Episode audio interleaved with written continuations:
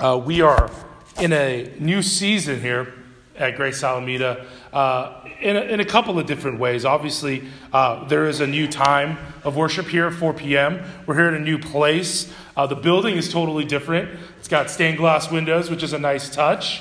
Uh, different part of town. Uh, one of the things that Jeff and I have been joking about is how, uh, knowing that when we were going to come back here, how we were going to be using the mic that he lovingly calls the Britney Spears mic. Um, and uh, funny enough, my uh, just just earlier, my wife saw me with this mic and she said I look like a motivational speaker, um, which I thought was probably worse than Britney Spears, to be honest, uh, as a pastor. But uh, we're, we're in a new place. It comes with new blessings, it comes with new challenges uh, in light of our new circumstances. And that's something for us to be prayerful and to be thinking about as we go in, as we begin this week and, and however many weeks that God has us here. Uh, this week was also the start of Lent.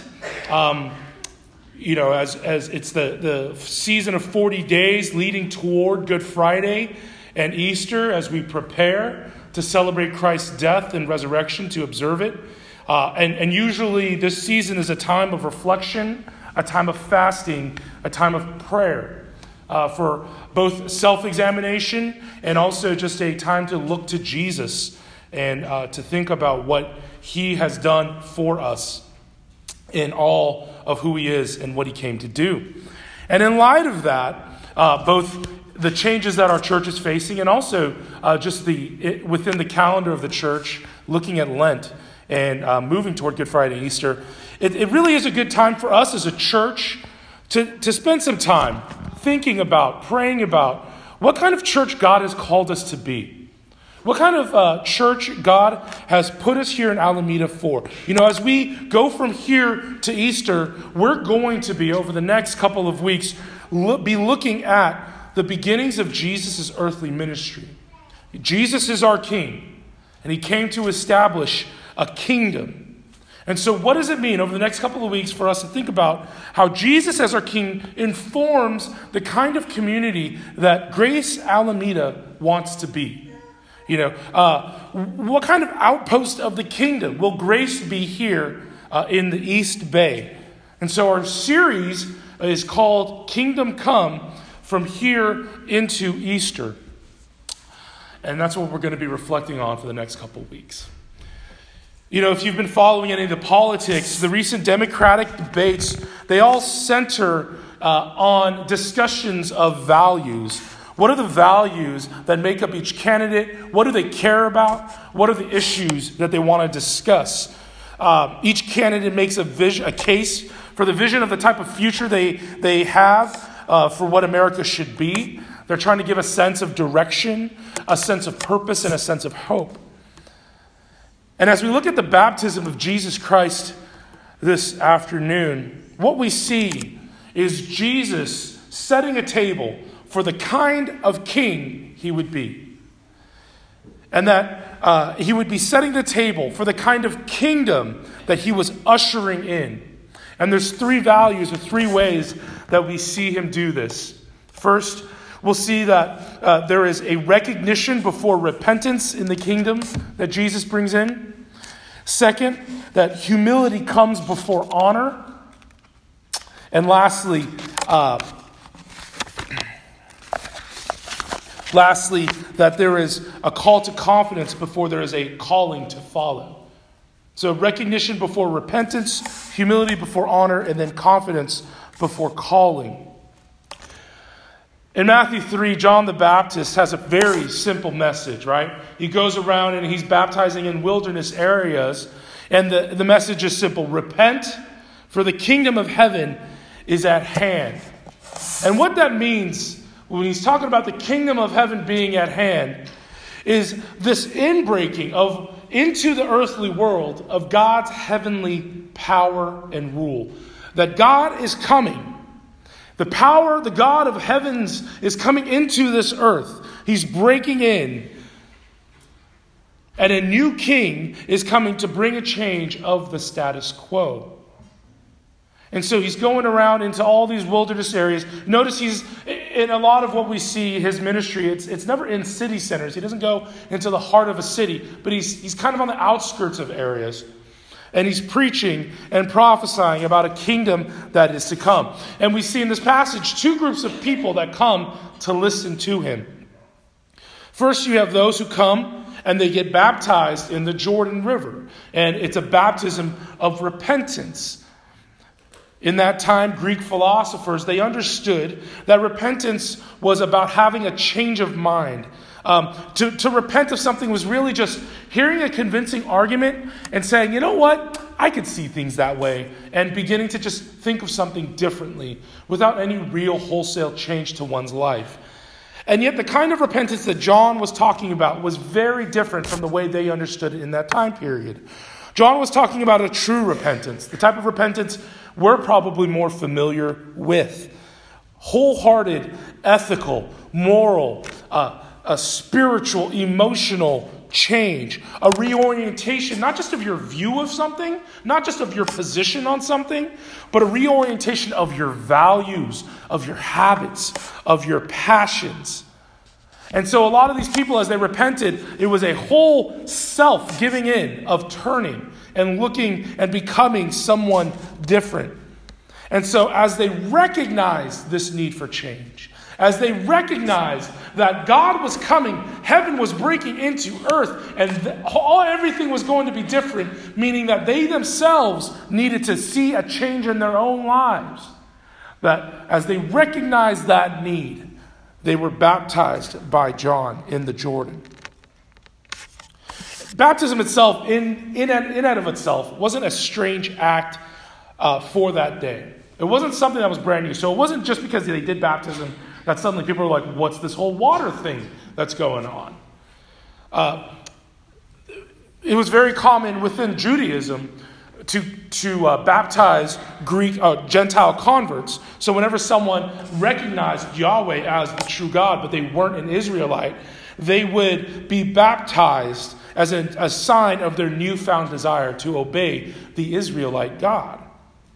But what made John different? What made this baptism here different and perhaps controversial for his time was that he was baptizing not just Gentiles who were repenting, but he was baptizing Jews as well. And so, for the, the whole Israelite community watching this and seeing him do this, this would have been a problem. This would have been a mind blowing thing, right? Why is John baptizing the children of Abraham? We're ethnically chosen by God. We were born into this. I don't need a sign to tell me that I'm okay, right? Because I'm okay simply by being born this way. And yet, John was calling everyone, Jew, Gentile, didn't matter who you were.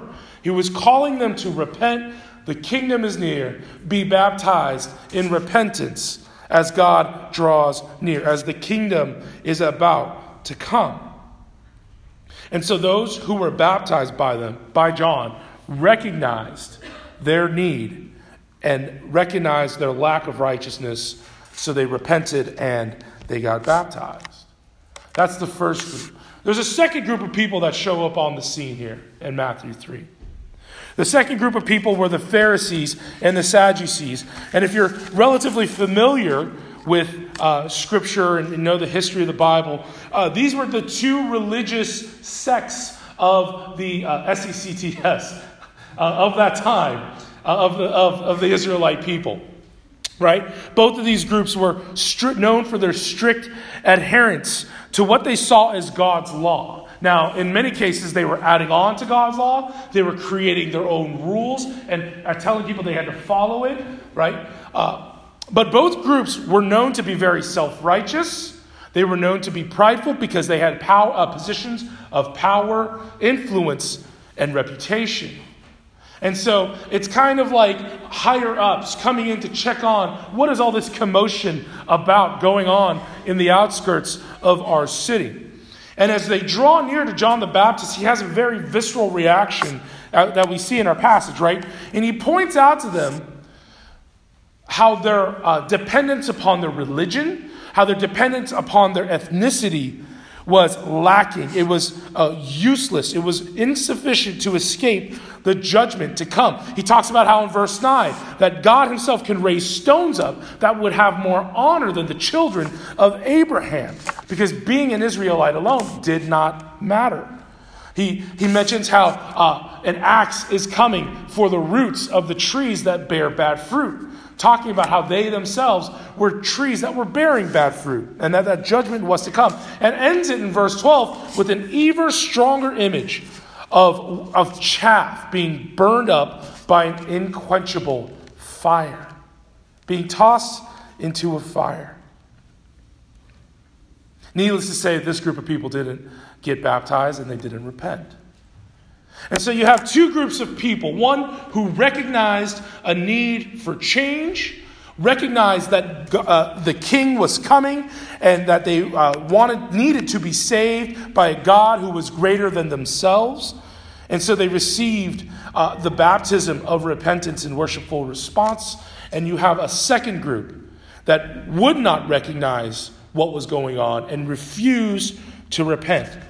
They, they may have said they believed in God, but they composed for themselves a religion that didn't require any repentance whatsoever. You know, Martin Luther, the great theologian, once said that all of life is repentance. All of the Christian life is repentance. And here at Grace Alameda, we value being a repenting community. Not because we like to dwell on our problems or our mistakes, or our, failure, our failures. But it's because we recognize how short we fall regularly of being good, loving, and righteous. And the reality is, we are accountable to God who gathers us, like He does today, as a visible representation of the heavenly reality of the kingdom that has broken in. And so, only in repentance, daily, lifelong repentance do we learn to trust and hope in our King Jesus. And as a church, as we preach, um, as we meet in our as, as you meet in uh, community groups during the week, or even in your own time of prayer and being in the Word, we pray that uh, as you engage with God's people and God's Word in community, you're called to recognize your need to repent, and then you repent. It's something that was done in this time, and it's something that we continue to do today. Because repentance forms a foundation for faith, for turning to Christ. It also forms a foundation for the next chief value that we, we care very much about humility before honor. You know, there's a first group of people who come and they get baptized because they repent. There's a second group of the Pharisees and Sadducees who stand off in a distance and cannot bear to hear what's going on. And then there's a last group or a last person, and that is Jesus himself who comes to John. John recognizes Jesus in that moment and immediately says, Whoa, I know who you are. I can't be baptizing you. It should be the other way around. And yet Jesus insists that he be baptized by John. And it's a very strange scene. You wonder what's going on, right? Because after all, John's baptism was a baptism of repentance. Why would Jesus, who has nothing to repent of, Jesus, who's the Son of God, perfectly righteous, perfectly holy, without sin, why would he need to repent? If anything, it's the people who need to repent to him. People who need to say sorry to him. People who need to, who want to become more like him. You know, we all know people in our day. You can think about this. People who demand honor but demonstrate such little humility in that, right? Think of certain celebrities or certain athletes, perhaps certain co-workers in your own life, people you work with, who, who talk about uh, how much honor they deserve, how much respect they should be given, and yet have zero humility whatsoever about them. We find them very often to be very alienating, right? We find people like that to be very difficult to be around. Conversely, when you know someone who's deserving of all types of honor, who's deserving of all types of accolades, and yet they compose themselves with incredible humility, you love them even more for it, don't you? Right? People who are down to earth, who are just the type of person who's empathetic and understands others, you, you want to be around people like that. You delight being people around, around, uh, around people like that because it doesn't go to their head. In humility, Jesus here uh, allows himself to be baptized by John. Think about this Jesus, who uh, would go on to die for the sins of John the Baptist. Jesus, who John says, I'm not worthy of carrying his sandals.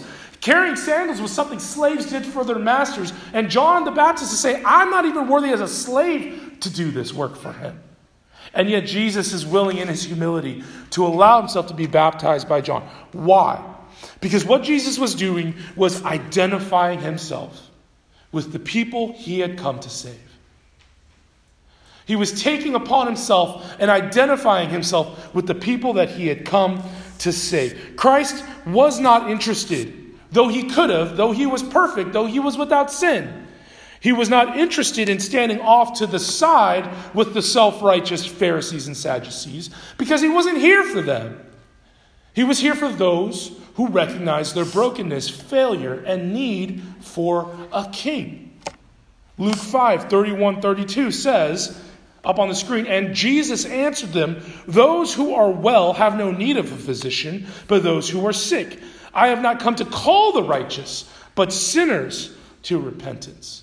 Jesus, our King, came and brought in a kingdom where he, was, he would go and get in the water. He would get in the muck and the mire so he could be with those that his Father had sent him for.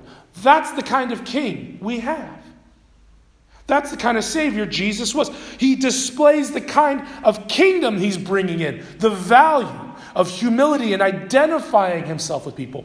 The incarnation itself, God taking on flesh to walk and be with us, to breathe like us, to eat like us, right? To go through what it means to grow up as a child into an adult like us. All of that is identification and knowing the very people that Jesus came to save. And so when, we when Jesus says, I need to be baptized to fulfill all righteousness, what he's talking about is not that baptism makes Jesus righteous. No, Jesus was already righteous. He's God in flesh. But baptism is part and parcel of what it means for him to be perfectly obedient to what his Father had called him to do. That identifying himself with the people he had come to save was part of the mission that God had sent his son to go forth on. And so his baptism testifies that he is here, that the Messiah that was prophesied of for hundreds and thousands of years before, that the Messiah that was spoken of, the suffering servant that was to come, the good shepherd that was to care for the people, the high priest that was once again going to come, that he was now here. That every faint echo that they heard and remembered from the stories of the Israelite people, every faint echo of a Savior to come, they were going to be found in Jesus himself. Think about this. If think about if Jesus were too proud to be baptized. If Jesus came up and was like, "You know what? I probably don't need that water. I'm good." Right? Cuz I'm holy already. And I don't need you who's going to be who's who, who I'm going to give my life for you later. So you I really don't need you to do anything for me. Let's be honest, right? Um, that he were too proud to just allow this whole scene to happen. Does that type of person sound like the type of Savior who will go on and give his life on the cross for his enemies? Does that sound like the type of Savior who suffers and dies for those who would mock and scorn him? And yet, this is the very character of Christ. And it gets to something very central to the message of the gospel that we often forget. Right? Is that we need the life of Jesus Christ, his perfect obedience, and his faithfulness to his heavenly Father just as much as we need his death. We love to talk about the cross. We are identified by the cross. I think there's a there was a, is there a cross behind the screen? There's a cross right here. There you go. It's like I don't know. We're in a new building. Give me a break, right? And very much so, we should talk about the cross because at the cross, Jesus suffered and died. He paid the price for our sins. He atoned. He was the sheep who was slain, right? Atoning for all our sin. His blood was shed to, to, to clean, wipe us clean. And yet, at the same time, the righteousness by which God sees us with, the perfect record that God regards us with, only comes because Jesus lived in perfect obedience to his Father and then transfers it to, his, to us.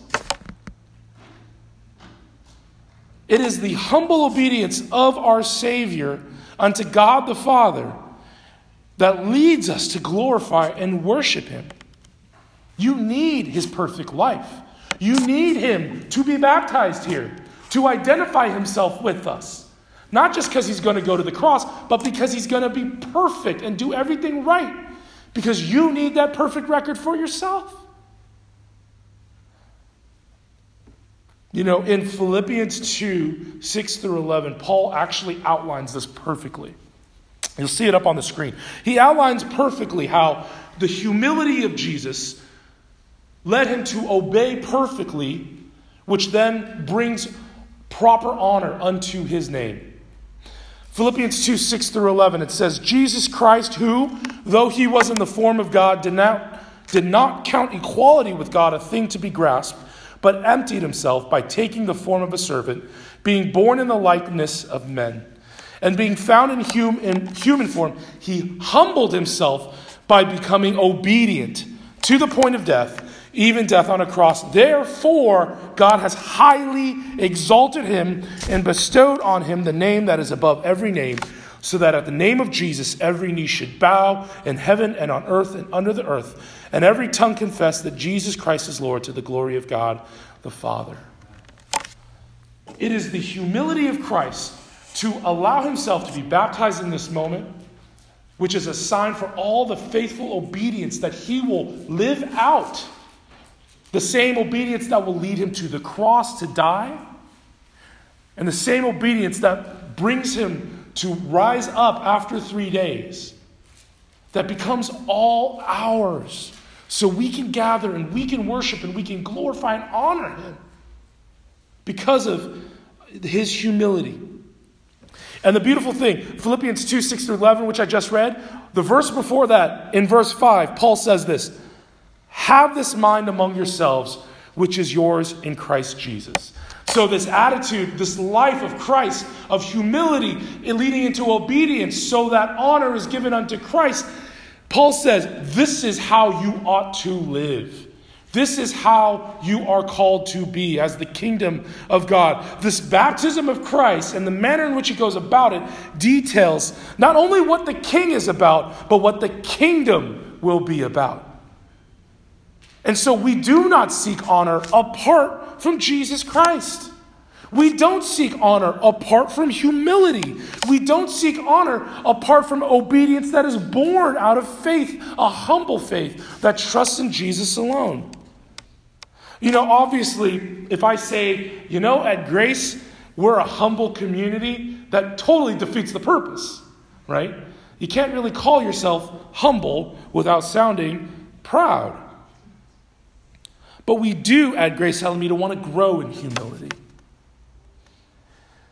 Because the reality is, and there's, there's a lot of things that probably contribute to keeping us humble. One is worshiping at 4 p.m. in a different building all of a sudden, right? That keeps you humble.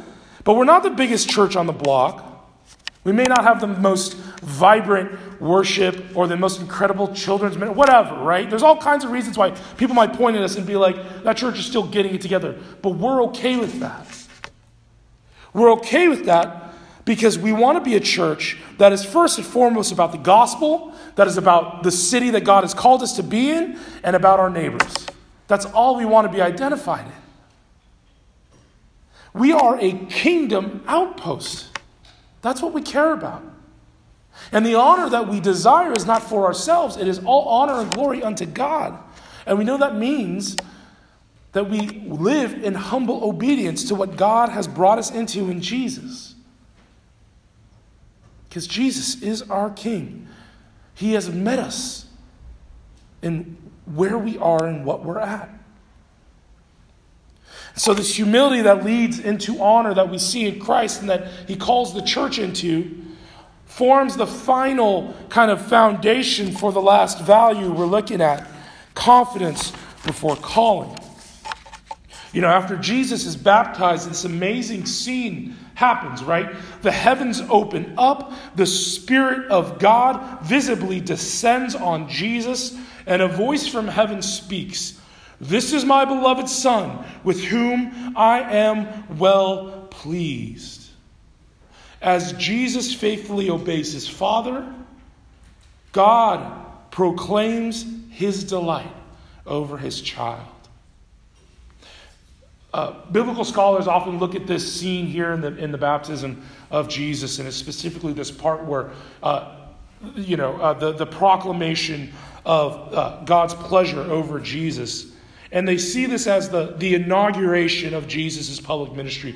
That from here, Jesus is publicly sent forth to fulfill his messianic calling. Because God is declaring in this moment, My son, the king, is among you now, the one in whom all my delight is in, the one in whom I am fully pleased, who I know will do everything right. He is here now, and he is going to bring my kingdom, the kingdom of heaven, to bear amongst you. Right? It's by this confident declaration Jesus now goes and, and is made known before people of who he is and what he is about to do. This is my beloved Son with whom I am well pleased. You know, it's an incredible sentence. It's one, if I'm going to be honest, I didn't hear very often growing up. It's one that I don't even hear today. You know, uh, my wife has never introduced me as this is my beloved husband with whom I am well pleased. And frankly, no one in the congregation here today has ever introduced me to their friend and said, This is my beloved pastor with whom I am well pleased. It's okay.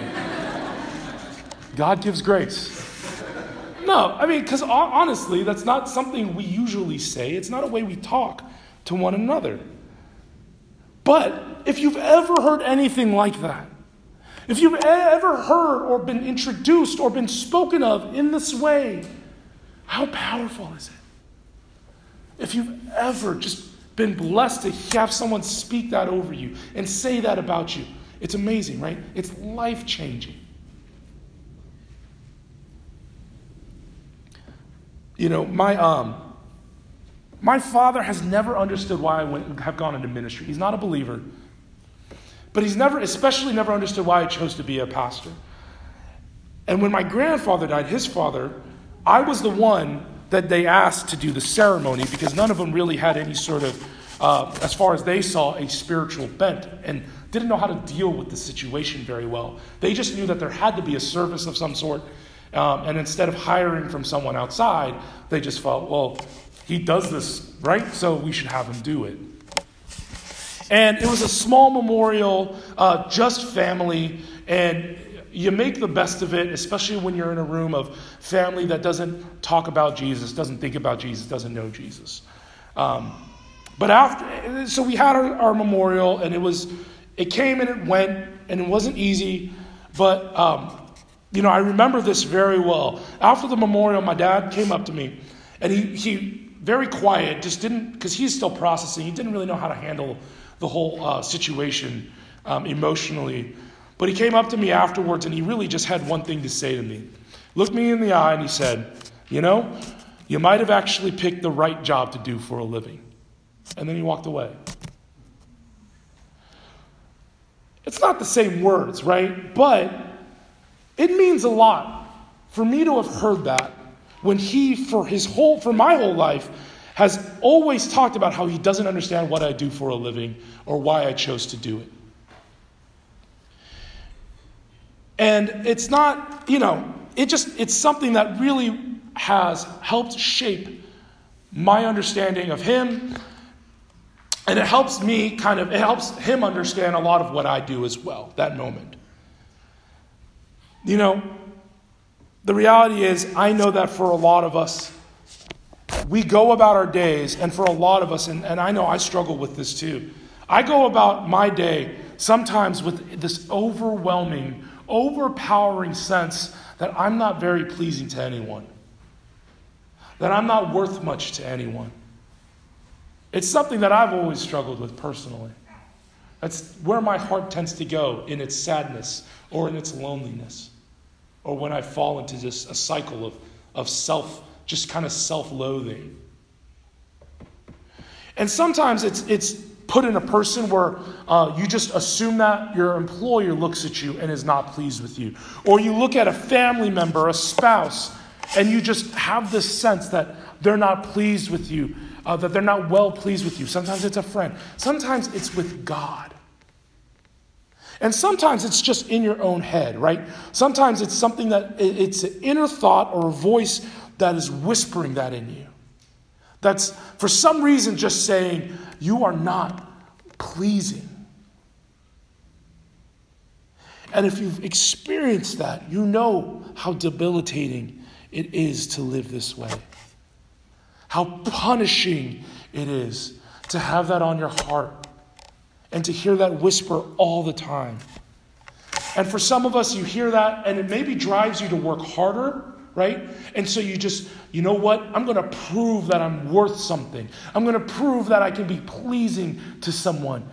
But the problem is, is that that drive may help you accomplish things, but it, it exhausts you because it never fulfills, it never satisfies, because you're always going to be driven, but with no real end goal, because you're looking to be satisfied in a way that you'll never be satisfied. And that's one group of people. For another group who hear that voice in their head, the other group, right, that you just get driven down deeper and deeper into a spiral of self pity, a spiral of shame, a spiral of guilt. And in either case, you're always haunted by the question is anyone well pleased with me? When you look at this passage, has Jesus actually done anything yet?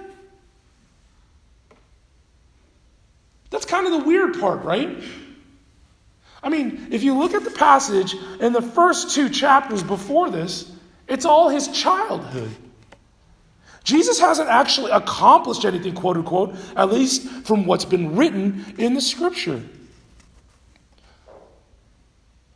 And so, from the very start, if this is the inauguration of his actual ministry, what we see here is that from the very start, before he did a single public work that was driving people toward the message of salvation that he was bringing as the king of a kingdom that was being brought in, that from the very start, he began with the approval of his Father.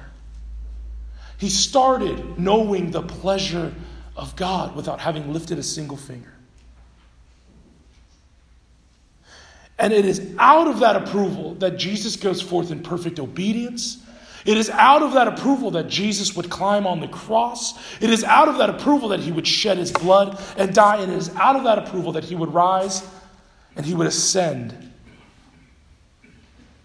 Because he lived not out of trying to earn something, but he lived fully knowing who he was as the Son of the living God.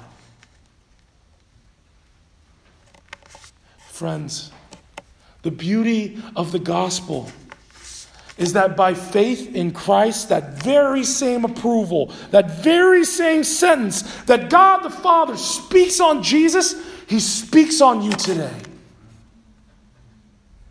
That is an amazing reality to live out of, isn't it? That is a life changing reality to live out of. How exciting, how amazing is that?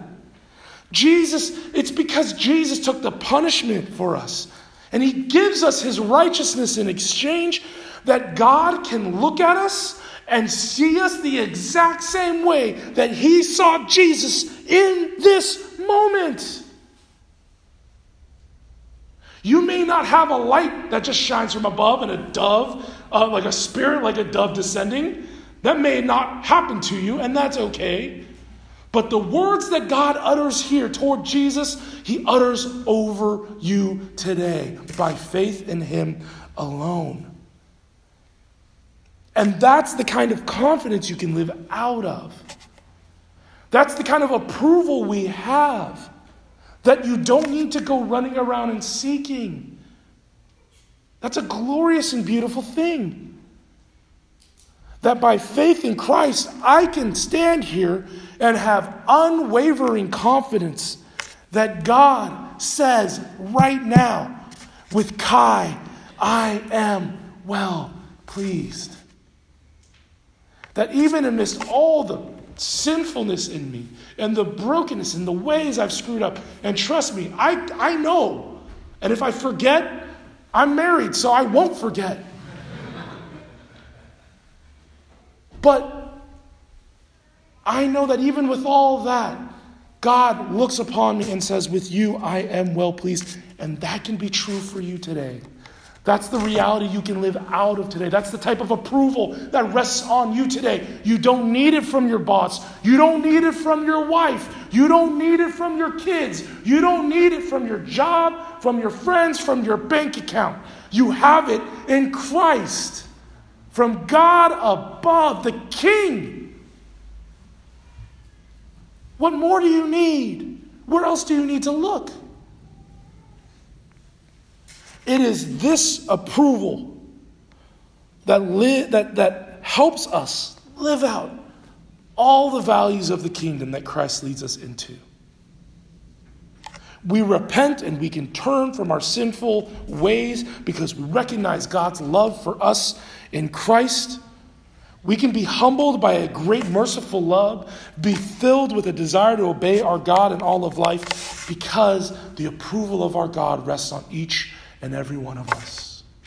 You can have confidence that God has called you to be where you are and to go forth in faith, hope, and love.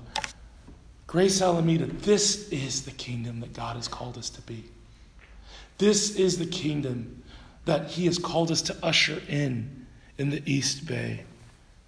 And so, this afternoon, going into the rest of this week, rest in that delight, in that approval that God has over you. Live by that alone, by His grace alone.